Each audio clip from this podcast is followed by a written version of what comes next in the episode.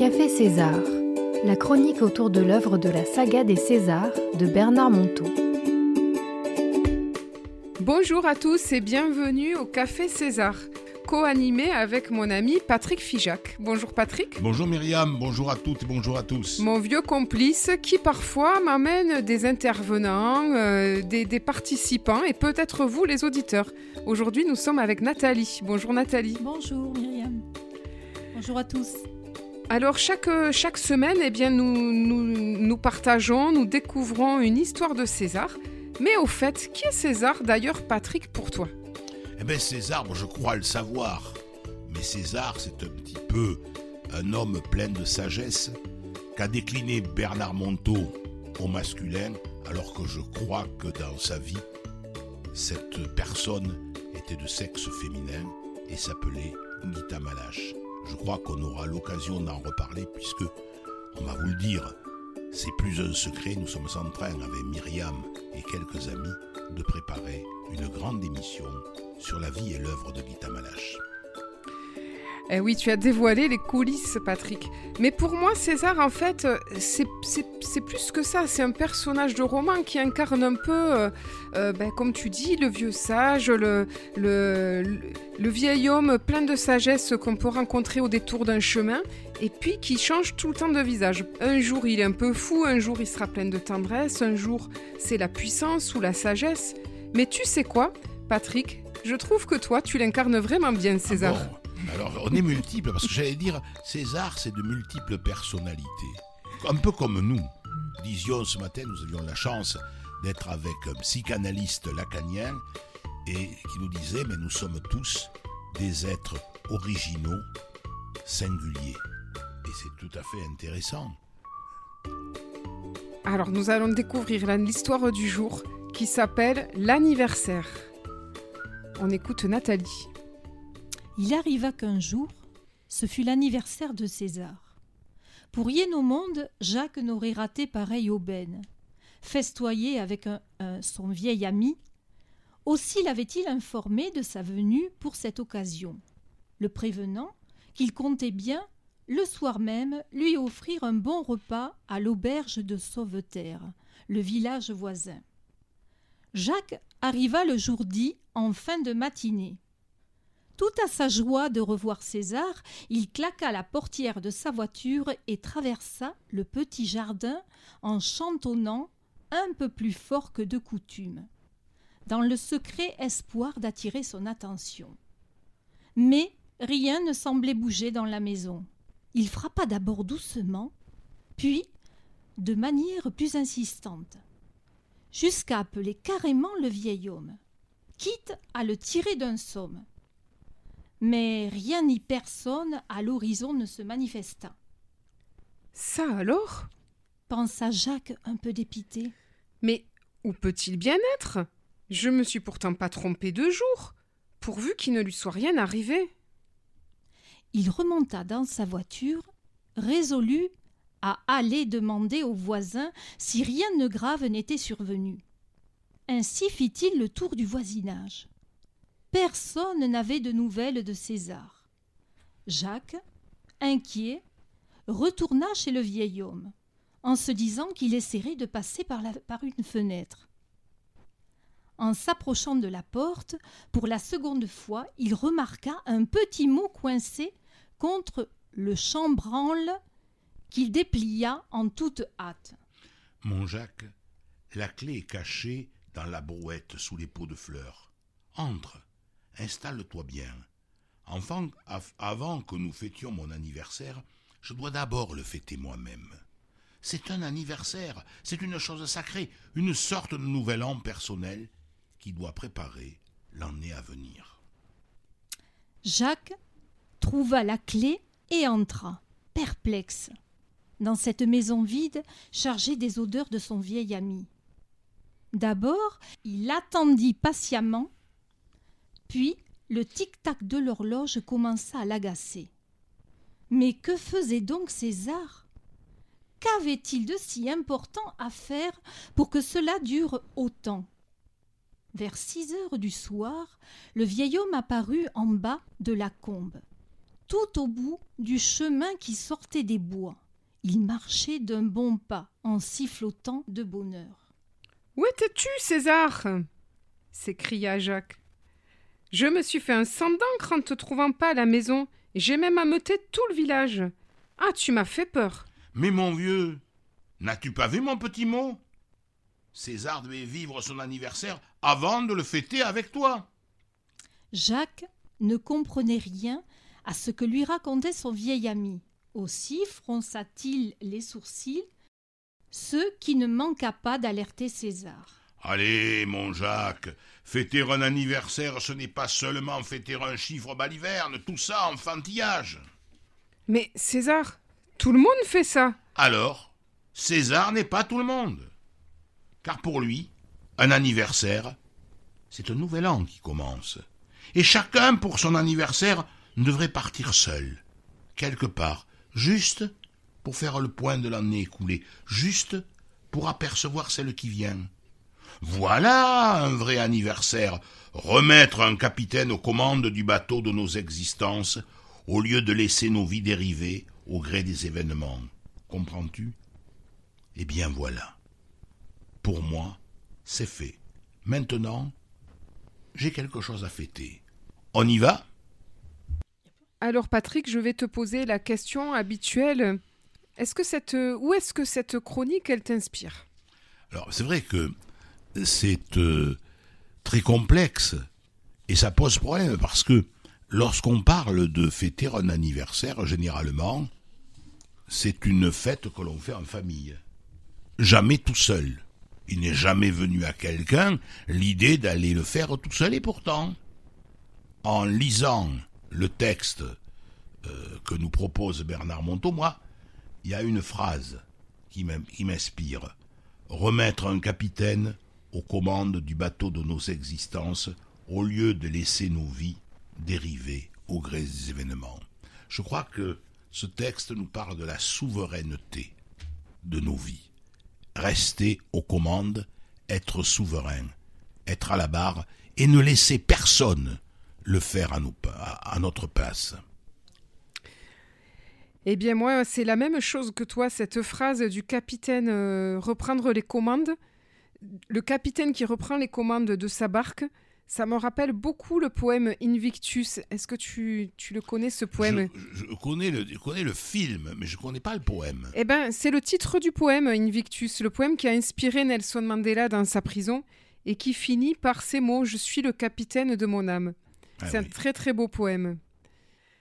Alors Patrick, il y a des auditeurs qui ont envie de réagir. Et donc, je vais, les, je vais les appeler. Nous avons deux auditeurs. Je vais appeler le premier. Bonjour. Moi, ce qu'elle, euh, là où elle m'a inspiré, ou du moins là où elle m'a touché, c'est le fait de remettre un capitaine aux commandes du bateau de nos existences. Et, et la phrase qui suit, au lieu de laisser nos vies dériver au gré des événements.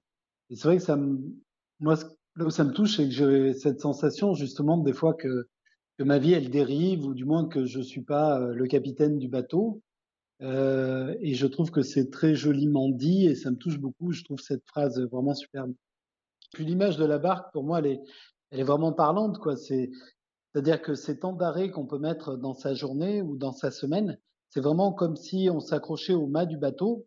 Et, euh, et même si ça bouge, même si les événements nous poussent à gauche, à droite, le fait de s'arrêter et de tenir le mât, c'est ce qui va nous permettre de reprendre une direction et d'avancer. Donc je trouvais l'image euh, qui était proposée là d'une barque euh, vraiment vraiment superbe quoi, d'un bateau, cette notion de dérive sur l'eau.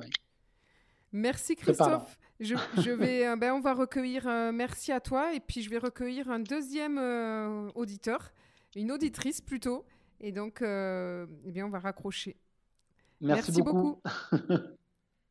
à très bientôt. À bientôt. Au plaisir. À bientôt. Ouais, pareil. Plaisir.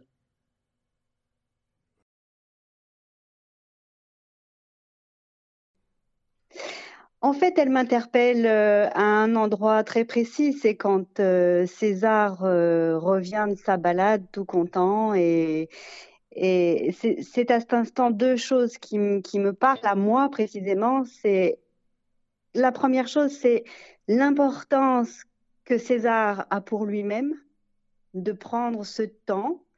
Euh, je vois moi euh, que je prends pas beaucoup de temps pour moi dans ma vie, que j'ai tendance à faire euh, tout passer avant moi, de courir après tout ce qui est attendu de moi, quitte, à sacrifier, ben voilà, mes, mes temps de loisirs, ma personne en fait. Et ça déjà c'est la première chose qui me qui me touche parce que je trouve que c'est c'est peu commun dans ma vie en tout cas. Et puis, j'ai aussi, juste après, ce qui me touche aussi, c'est sa capacité à faire un bilan chaque année. Euh, j'ai le sentiment, moi, quand j'arrive à mon anniversaire, que je manque de clarté dans, dans ce que j'ai accompli, dans mes objectifs. Et c'est un peu comme si, euh, je crois que je, mets tellement d'exigences euh, dans les choses que je fais que finalement, euh, je parviens jamais à être vraiment satisfaite euh, de ce que j'accomplis. Euh, peut-être même que je rabaisse un peu ou que je normalise tout ce que je réussis et qui devrait me combler. Et ça résulte en le fait que j'efface et que j'oublie mes, petits pas, mes petits, mes petits accomplissements et que je reconnais pas en fait tout ce que j'ai fait et, que je perds de vue mes objectifs. Voilà, donc c'est pour moi, c'est ces deux endroits qui me parlent parce que je me dis, mon Dieu, j'aimerais. Euh, et que tu as envie de mettre en, voilà, en application. Il t'inspire. Voilà. ça m'inspire parce que je me dis mon, mon anniversaire va arriver. Je, je aujourd'hui, je, je peux je peux plus le vivre de la même manière. Voilà, je l'ai entendu et je me dis mince, mais et moi alors? Et moi? Comment je vais faire? Eh bien, merci Isabelle. Mais de rien. C'est un plaisir, Myriam, de ces chroniques. Eh bien, à bientôt. Au revoir. Et au plaisir. Alors, cette chronique, eh effectivement, je ne l'ai pas choisie par hasard, parce que je dois l'avouer, c'était hier mon anniversaire. Et oui, Myriam. Et oui. Et merci. Et vous me l'avez souhaité chaleureusement. Et je voulais partager, euh, au-delà de, ce, de la chronique et puis de prendre, reprendre les caps euh, et les rênes de sa vie, il y a autre chose qu'une amie, euh, elle m'a fait un joli cadeau, un cadeau à distance. Il était minuit moins 18 exactement, et je reçois un message où elle me dit, alors je vais vous le trouver le message parce qu'il est vraiment trop beau, encore 18 minutes pour envoyer tous tes vœux. Formule-les bien, tu verras, ils se réaliseront l'année à venir. Joyeux anniversaire, cher ami. Et ce message reçu 18 minutes avant minuit, alors évidemment, l'heure ne compte pas, c'est pour, vous allez me dire, c'est pour les enfants. Mais n'empêche que j'avais pas pris le temps de le faire. Et, et puis voilà, j'ai formulé euh, mes vœux et ça a enchanté ma fin de journée d'anniversaire. Et oui. Et on oublie de le faire. On a l'impression de dire on souhaite un bon anniversaire, mais ça va pas plus loin. À la différence des vœux de Nouvel An. Alors justement, Patrick, je voulais te poser une nouvelle question. Et si on s'entraînait à parler comme César, on dirait peu de mots. Alors dis-moi, Patrick, une phrase, qu'est-ce que César nous dit à l'oreille aujourd'hui avec cette chronique? Oui, je vais essayer d'être bref. César nous dit Faites attention, soyez vigilants à ce que vous dites, pensez à vous, recentrez-vous. Car pour penser l'avenir, il faut d'abord se centrer sur soi pour pouvoir ensuite se décentrer sur le monde qui vient. Et moi, je dirais, et si finalement l'anniversaire, c'était une occasion, si et si c'était d'abord, et c'est un peu ce qu'a dit Isabelle tout à l'heure, si fêter son anniversaire consistait d'abord à se prendre un temps pour soi avant de le fêter avec les autres. C'est aussi ça, tu vois, comme tu vois, on peut le lire de plusieurs manières. Alors Patrick, et si nous vivions une petite aventure? Ça tombe bien parce que nous avons un nouvel, euh, un, nouvel intervenant avec nous. Allez Myriam. Alors voici l'aventure. Si tu avais, Patrick, tu as une baguette magique qui réalise tous tes rêves. Alors quel est ton rêve ou quels sont tes, trois rêves que tu aurais envie de nous partager? Tu sais que quand on arrive à un âge canonique comme le mien, on a à peu près tout réaliser, qu'est-ce qu'il faut se souhaiter D'abord, un mieux-être, un bien-être qui soit physique, qui soit mental. Et puis souhaiter également que tout le monde puisse connaître également un bien-être physique, mentale, morale, et que chacun puisse se contenter de ce qu'il a. Car souvent on en demande énormément, on veut beaucoup, beaucoup, beaucoup de choses, mais finalement, qu'est-ce que nous voulons Souvent c'est le superflu. L'essentiel est une chose nécessaire, le reste importe peu. Alors nous avons Nicolas sur le plateau, futur stagiaire à Radio Bastide, qui vient d'arriver. Bonjour Nicolas. Bonjour à tous. Alors quels seraient toi tes trois vœux? Bon, le premier rêve, on va dire, c'est un rêve un peu naïf, peut-être parce que je suis jeune et tout ça, mais j'aimerais être président de la République. Rien que ça. C'est vraiment un gros rêve, on va dire. Après, j'aimerais bien pouvoir euh, de mieux les comprendre, de mieux les connaître aussi. Parce que surtout dans ce monde qui devient de plus en plus confus, je trouve que c'est important de mieux connaître les autres. Et après, un, troisième rêve, eh ben, être en bonne santé, je pense que c'est ce que tout le monde voudrait être. Mais merci, Nicolas. De rien. Alors, je vais vous partager les miens. Alors, le premier, je vais en dire trois aussi, même si j'en ai fait quatre parce que je suis gourmande. le premier, ça serait, euh, ben, c'est lié à cette émission qu'a fait César. J'aimerais qu'elle soit, euh, soit vraiment écoutée et que les auditeurs puissent euh, vraiment être touchés par ce qu'on partage et puissent, puissent réagir comme on l'a fait aujourd'hui et rebondir. Et pourquoi pas ben, participer à mon club de lecture parce que voilà, je le fais aussi de chez moi, par Internet. et ça, ça, ça me plairait beaucoup. Ça, c'est mon premier, euh, mon premier rêve. Il, il est encore assez accessible.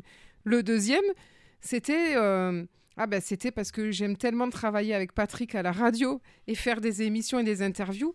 Eh bien, j'avoue, j'ai osé rêver de pouvoir euh, de plus en plus faire de la radio et peut-être d'en vivre un peu et puis de laisser un petit peu mon précédent métier. Ça, c'est un deuxième rêve. Peut-être que Patrick, il m'y aidera d'ailleurs. et le troisième, eh bien, c'est euh, de trouver un lieu de vie. Euh, actuellement, je suis en appartement où je sois vraiment bien, où je me sente chez moi. Je suis rentrée en France depuis trois ans.